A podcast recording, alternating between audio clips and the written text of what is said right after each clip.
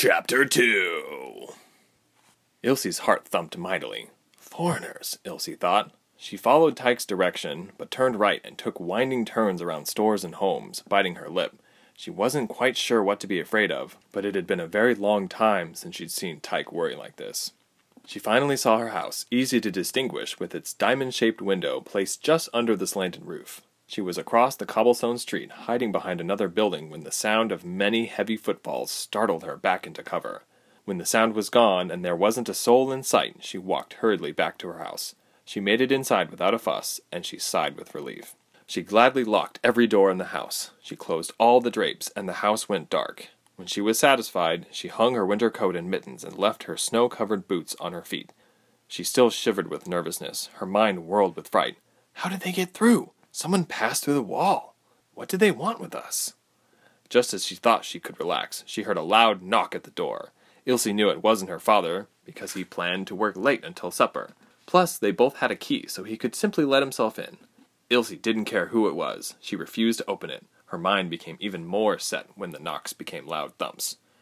Is anyone in there? A man shouted from inside. Kick down the door, damn it! I don't care if someone's in there. Search the house anyway. Another voice said loudly. With a loud bang and a grunt, the middle of the door cracked in, wood splinters sticking out. Ilse bit her tongue to keep from screaming. She quickly darted up the stairs, taking two with each stride. She abandoned nearly everything in the doorway except her mother's book, which she quickly stuffed safely under her sweater. Her footsteps were drowned out by the sound of the intruders breaking in the front door. By the time she got upstairs, she heard a final bang and feet stomping around. She felt the cold air rise to meet her, like it betrayed her location. At that point, she started to hum. She was now standing in the small space of her room. She whirled around to see if there was a weapon to use for her defense, but she darted back into her room at the sound of more stomping up the stairs. The intruders began thumping around, occasionally tossing things around. Hey! one man said, coming into her room. Ilse's humming proved true. She extended her arms and fingers in front of her, and a rush of ice and snow blew into the soldier's face and hair. Ah, these people! The man said, grabbing his face, feeling the frostburn quickly eating it. I found someone! Ilse held up her hands threateningly at the men, each in black uniforms with a jagged lightning bolt across the shoulder armor. They weren't armed at all, but Ilse assumed weapons weren't necessary. They had to have something else entirely to get them through the wall. Get out of my house! she shrieked, as they held up their hands threateningly in return. I know I shouldn't use it, but it's my only protection, she thought. I need to get out of here now. She was about to cast a swift spell, and one of them realized she was about to strike, so he cast a sudden counterspell. She heard a zap. Not only were they foreign, but so were their powers. Ilse crouched and ducked her head. The spell meant for Ilse broke the diamond window instead. Shards of glass spewed everywhere as Ilse screamed. She could feel gusts of freezing air coming through the empty space that used to be a window as she scrambled to her feet. What do you want? Take whatever it is, but I haven't done anything, she found herself shouting. You ice people don't have much to want, one of the soldiers said, gesturing for her to keep close to the ground. I order you to come with us, and we won't destroy what little you have. We don't have all day. If you've got the girl, we need to head to the next house, another soldier said from downstairs. Why do you want me? she said. I demand you. The nearest soldier from behind gave her a blow in the back of her head in response, saying, We're moving out now, girl, so shut up and march.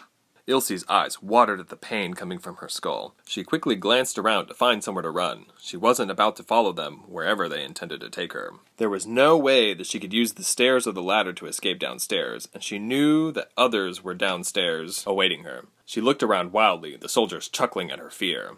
Time seemed to stand still. She looked out the window and saw the snow falling. Suddenly, to her own amazement, she ran. She ran in her simple boots, school clothes, and sweater, and jumped out the window. Hey! one of the soldiers yelled.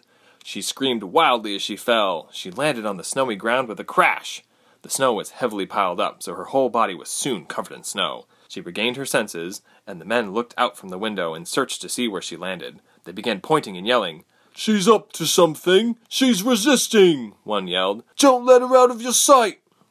Ilse turned and ran away from her house, brushing off bits of snow as she went. The wind bit at her cold, wet body. Other neighboring ice chanters saw this and began crying out in alarm.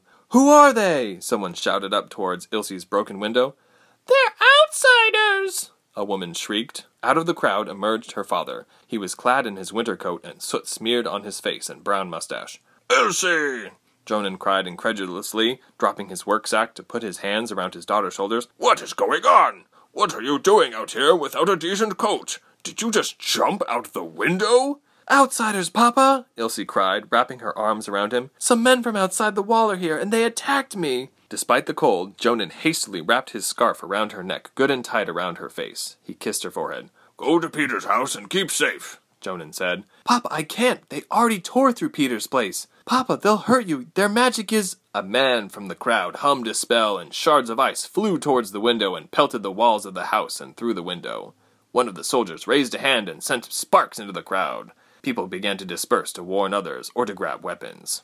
Jonan's eyes widened as a few men jumped from the same window, and a few more came from the shattered front entry. Ilse! he roared in a voice she had never heard him use. Find good shelter. Keep safe and warm. I will come find you when it's over. I love you. I love you, Papa, Ilse said. She knew she needed to go, but she felt glued in position. Ilse, you must run! Her father yelled above the wind. He and a few men in the street started humming and preparing spells. Ilse sighed and started to run to obey her father's wishes, but turned to watch. She held a hand to her mouth as she saw her father fighting the soldiers off. He received more blows than she could bear to watch. Her heart took courage when she saw Tyke entering the scene to relieve her father. She ran in the opposite direction as fast as she could, pumping her arms to help her leap across the snow. She began to think about where she could go and who she could ask for help. She immediately thought to go to the council, the tribe's leaders, who would no doubt know where she could stay. They could protect her if necessary. She began running through the town, darting from one place to hide to the next. At the moment, no one was really following her, but she was sure that the soldiers wouldn't give up. She kept turning around to ensure she could see in every direction to make sure no one could surprise her from behind.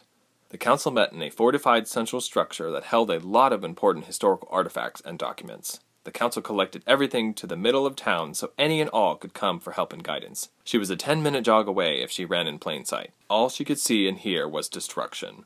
Her friends and neighbors were darting out of their homes and fighting back as best as they could. The younger or weaker people were huddled and protecting each other, while the stronger, who weren't afraid to use their magic, were singing and humming, sending ice and snow on their invaders.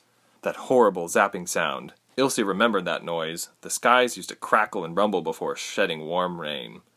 As Ilse watched the soldiers make their way into each building, she began to hope that the council's keep was still safe and that her father was still holding his own. She hid between two brick and stone buildings with her body pressed against the stone. A little boy was huddled there by himself, clutching himself and shivering.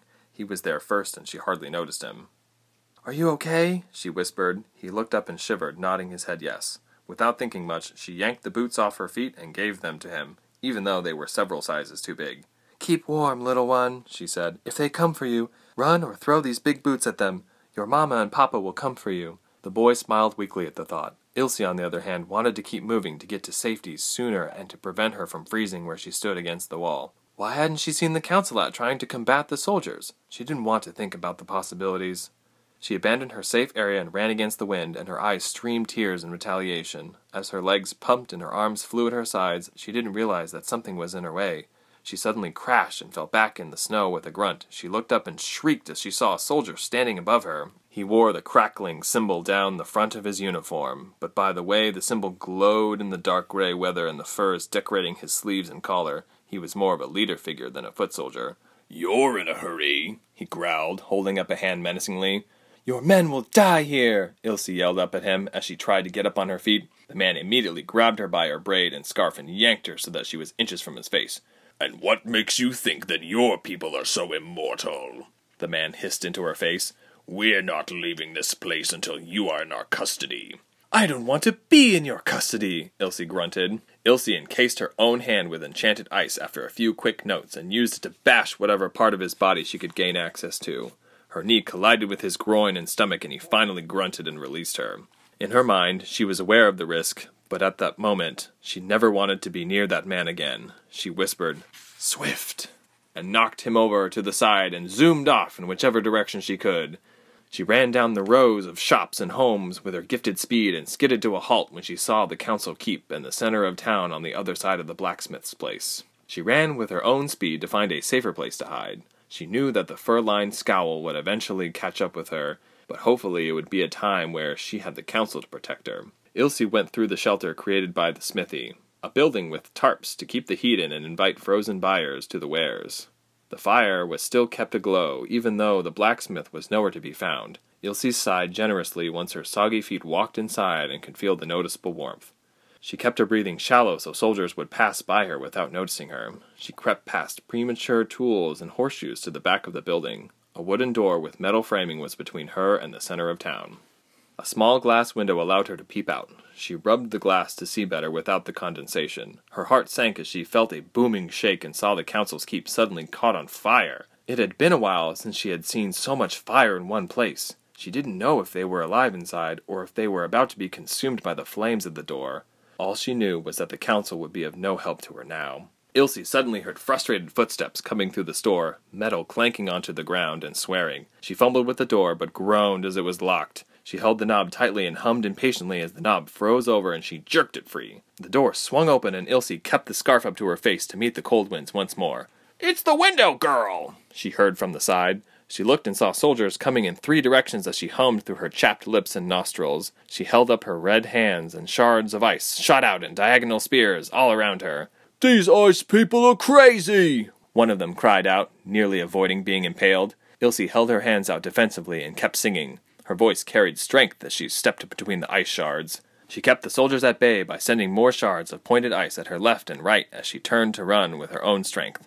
Why are you people following me? she roared in frustration. Now she was running without a final destination. She stopped singing and instead used her arms to just keep her moving. She had never run so much in her life, and she was wondering if she could possibly take it any more. She looked over her shoulder and saw a squad of soldiers on her heels. I'm not going to run around like this forever, Ilse thought. I have to stop eventually. They know that. I'm trapped here. She ran north of town until she saw the huge expanse of the wall, standing there as if expecting her arrival. Could leading them here get them out of the city and stop attacking everyone? Ilse thought again. If I go with them, will they stop this? Despite the cold, she could feel static tingling through her limbs. The soldiers were sending sparks at her. She couldn't run at full speed and ensure that she could fight them off. She saw the man in furs over her shoulder. Ilse! She heard someone yell. She looked to her right and saw Tyke running in her direction. She turned a sudden corner and ran towards him. Tyke! she answered, hoping her red feet could carry her to him. Just as she was a few feet in front of him, she reached out just to watch a bolt of lightning fly through the space between them. They both fell back in shock and fell in the snow. Ilse, are you okay? he said, crawling frantically towards her. Stay away, Tyke, Ilse answered. They're going to hurt you.